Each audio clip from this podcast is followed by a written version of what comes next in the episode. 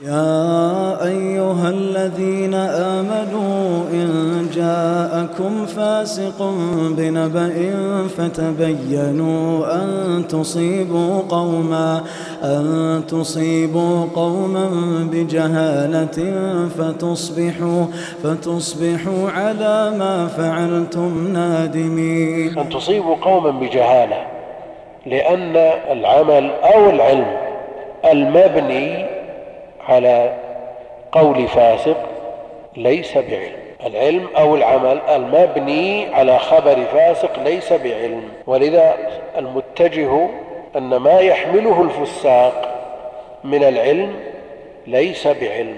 ما يحمله الفساق ليس بعلم.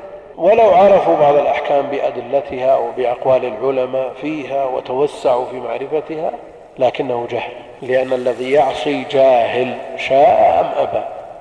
الذي يعصي الله جل وعلا جاهل. إنما التوبة على الله للذين يعملون السوء بجهالة.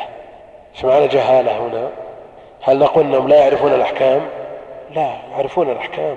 يعرف أن الخمر حرام ويشرب خمر. يعرف أن الخمر حرام بدليله من الكتاب والسنة ويشرب الخمر.